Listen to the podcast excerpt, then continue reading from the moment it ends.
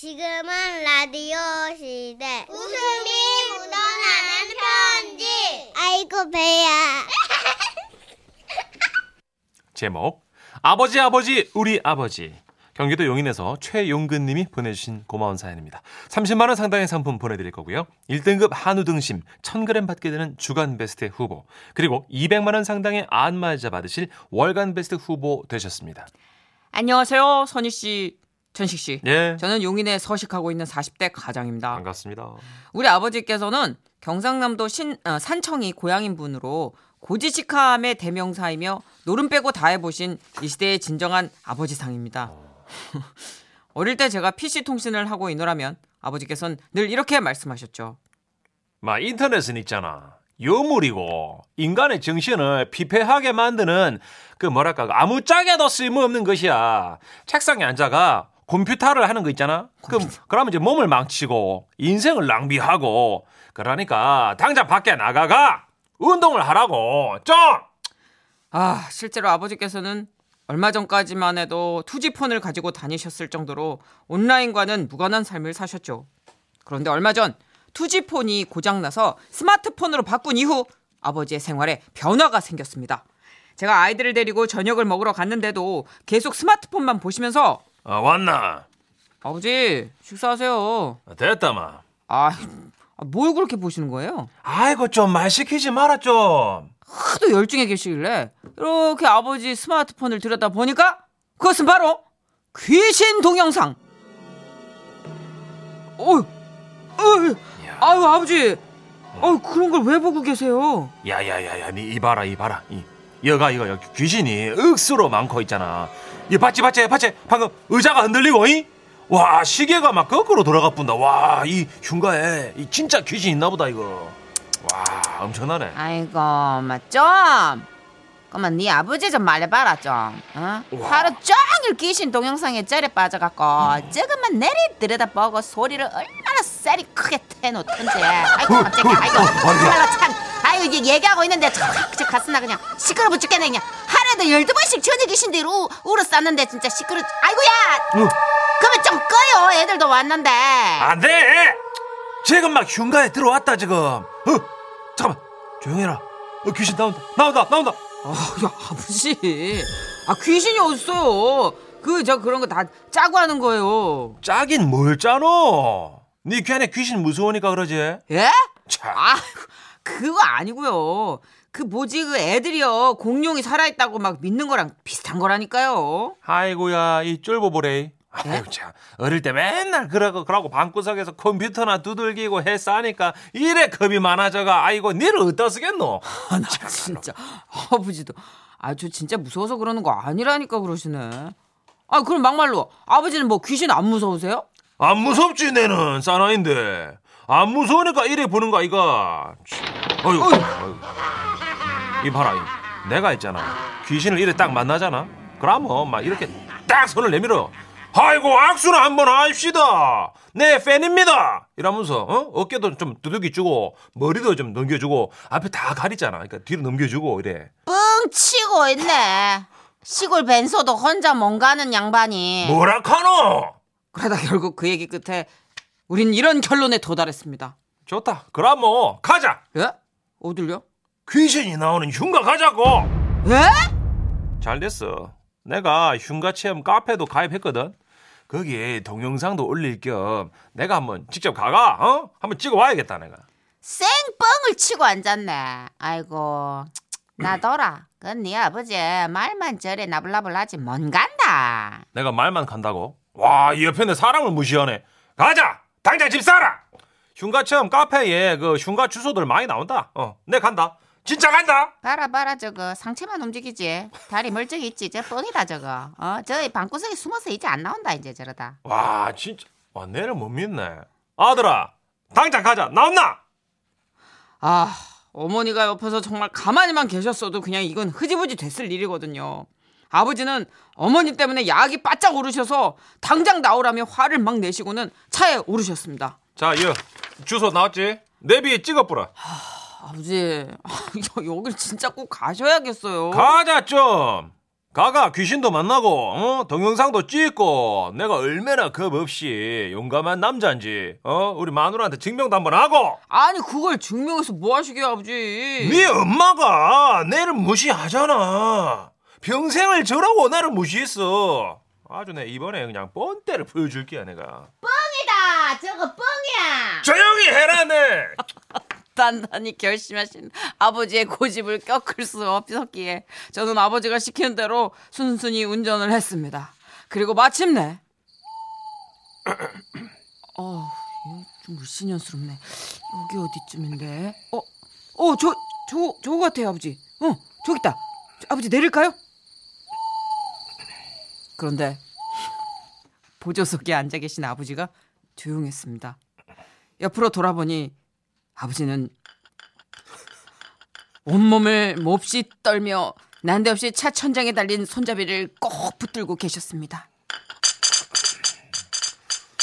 아버지 괜찮으세요? 괜찮다. 그냥 갈까요? 아니다. 동영상 찍어 갈 거다. 네 똑대에 찍으래. 예. 네 엄마한테 보여줄 기다. 그러더니 아버지는 떨리는 다리를 이끌고 차에서 내리셨습니다. 불 좀 비춰봐라. 예. 한 걸음 한 걸음 흉가를 향해 다가가는 아버지. 그런데 갑자기. 아버지 왜 그러세요? 에? 저거 뭔데 저거? 에? 저거 나뭇가지인데요. 맞나? 누가 나뭇가지를 여기다 갖다 놨어? 원래 여기서 자라고 있던 앤데요 아버지. 네가 불은 똑똑히 안 비추니까 내가 놀라붙잖아. 아버지 동영상 찍으면서 이 이상 어떻게 더 비춰요? 아이, 깜짝이야. 저거 뭔데 저거? 대문 기둥이잖아요 아버지. 맞네. 아야아네 또. 저거.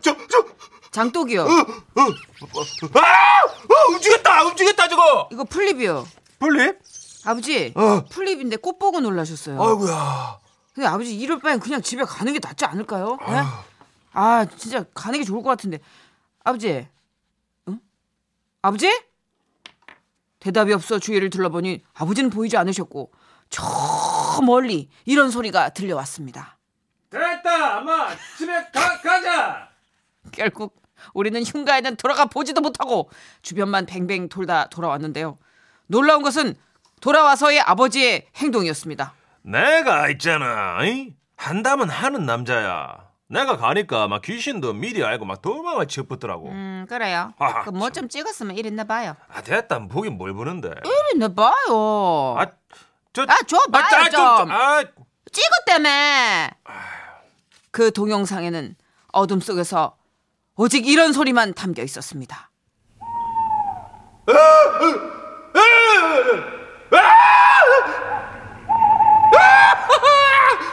입 먹고. 의학세야. 그래도 내니까 내나 되니까 거기까지 간 거야. 보통 사람 같으면 있잖아. 가지도 못했어.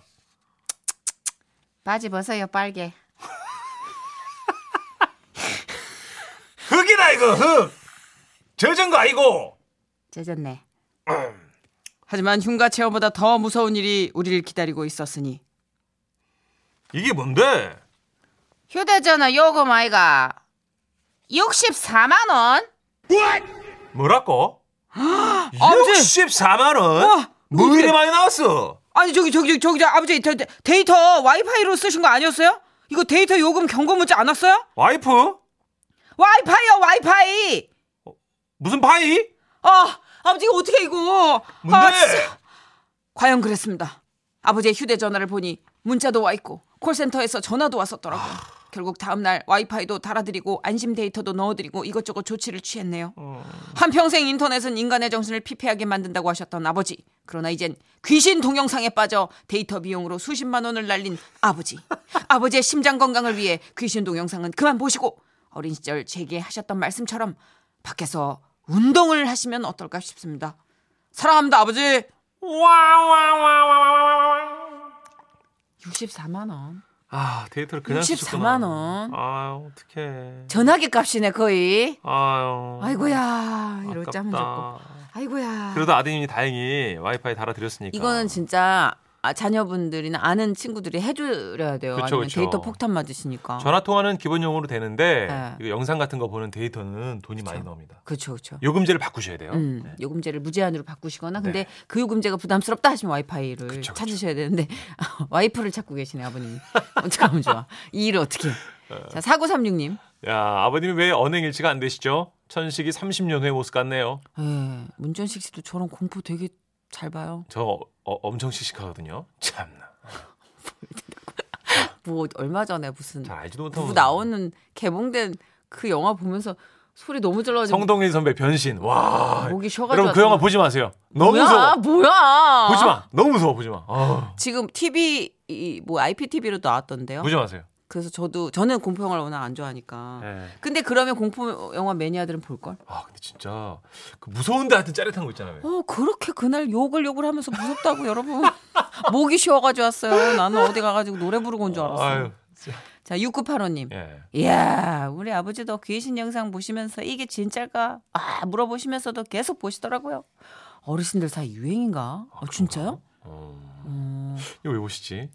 이게 아마 개인 동영상, 뭐 개인 방송 채널이 늘어나면서 엄청나게 숫자도 많아지고 다양해진 것 같더라고요. 그리고 내가 보고 싶은 걸 골라서 볼 수가 있으니까, 그죠? 그 짜여진 그냥 영화가 아니라 실제 카더라, 있더라, 뭐 이런 거니까 약간 맞아요. 솔깃한 거죠. 마을 괴담. 우리 고등학교 때 왜 고등학교 여고 괴담에 막 그쵸. 몰입했던 것처럼. 그럼 우리 오랜만에 옛날 그 드라마 M에 나왔던 노래 있잖아요. 너는 이런 걸 잘 몰라. 최윤실입니다. 똑같지 않아? 똑같지 않아요? 시문화가 주인공이었던 녹색 눈의 주인공 그죠? 최윤실입니다. 나는 널 몰라. 지금은 라디오 시대. 웃음이 묻어나는 편지. 웃음이 칼칼칼. 왜요? 이거 또 못마땅할 텐데. 칼칼칼이 아닌데. 난 더 좋은데. 6칼. 6칼 칼칼. 가짜 허기죠. 네. 제목 보리밥과 보리밥 막걸리와 축구와 나. 인천 계양구 효성동에서 효성동 손흥민 님이 보내주신 사연입니다. 30만 원 상당의 상품 보내드리고요. 1등급 한우 등심 1000g 받게 되는 주간 베스트 후보 그리고 200만 원 상당의 안마의자 받으실 월간 베스트 후보 되셨습니다. 일요일 아침이면 저는 동네 초등학교 운동장에 나갑니다. 여기 나 여기 있어. 자 패스 마이마이. 오케이 간다. 파. 오케이 잡았어. 한 명 제끼고 두 명 제끼고 백패스 할 줄 알았지. 자 슛.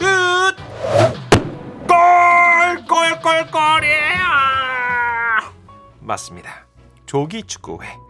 아침 9시부터 오후 1시까지 한 마리의 제규어 마냥 운동장을 누비는 효성동 소능민이 바로 저라 이겁니다. 입으로 하는 게 아니라 진짜 발로 이렇게 하셨단 말이에요? 그럼요. 대박. 그렇게 오전 경기를 뛰고 나면 항상 배가 고파하는데요. 점심은 늘 총무님이 집에서 가져온 음식으로 해결을 합니다. 식당을 안 가시고요. 신기하다. 지난주 일요일은요. 제가 좋아하는 구수한 보리밥에 제육볶음이더라고요. 우리 마누라가 새벽부터 일어나서 한 거라니까 여기 나물이랑 고추장, 참기름도 있어요. 그건 쓱쓱 비벼가지고 제육볶음을 척 얹어가지고 이렇게 맛있게 많이들 먹어. 총무 형님 댁 형수님 덕분에 18명의 조기축구회 회원들은 배불리 먹을 수 있었는데요. 문천식 씨, 훌륭한 안주에는 뭐가 따라와야겠습니까? 그렇죠. 술 아니겠습니까? 아휴. 좋다. 역시 보리밥엔 막걸리다. 형님 저도 한잔 주십시오. 자 주거니 받거니 배 터지게 먹고 마신 저는요 기분 좋게 오후 경기에 들어가는데요. 여기 비었어. 마이마이 뱃살도. 오케이 갑니다. 아차. 아우 배가 왜 이러냐. 보리밥에 막걸리를 너무 많이 먹었는지 배에 가스가 불불불불. 소독차 꽁무니에서 나오는 연기 마냥 들어차기 시작한 겁니다. 여기 비웠다니까. 마이마이 패스. 에라 모르겠다. 탁 트인 운동장인데 누가 알겠어. 형님 공 갑니다.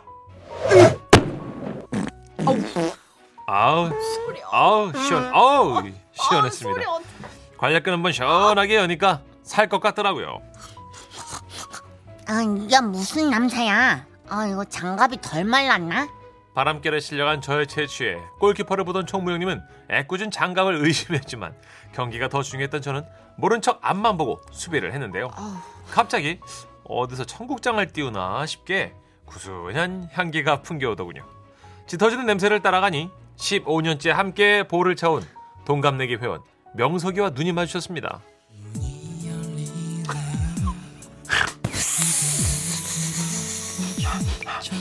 명석이 너구나. 그래 나야. 혹시 아까 그 냄새 흥민이 너? 그래 나야. 우리 관략근 열리는 타이밍까지 갔구나. 역시 우린 환상의 콤비야. 명석이와 저는 번갈아가며 운동장에 보리방귀를 뿌려댔고 냄새의 주범을 눈치챈 골키퍼 형님은 차라리 응아를 싸라며 욕을 하더군요. 형님 말대로 화장실에 다녀와 오후 시합을 끝낸 우리는 동네 목욕탕에 갔습니다. 뜨거운 온탕에 푹 지지니까 뭉쳐있던 근육이 다 쫙 풀리더라고요. 그리고 새신사분께 몸을 좀 맡겼는데요. 아유, 애가 많으시네. 예, 자, 뒷판 다 밀었고요. 자, 자, 앞으로 도세요. 앞으로. 안 돼. 아, 지금은 안 돼. 아, 뭐 이렇게 디테일하게 용기를 해요? 아, 진짜. 그렇게 하라고 나왔는데 대본에. 따뜻한 물에 온몸이 노골노골해져가지고 장내가스들이 또다시 활동을 시작한 거죠. 밀고 내려오는 가스 때문에 제 관략근은 더 이상 버티지 못하고 열렸다 다쳤다를 반복했고요. 사정을 모르는 새신사분은 자꾸만 제 아랫배를 자극했습니다. 그러다 결국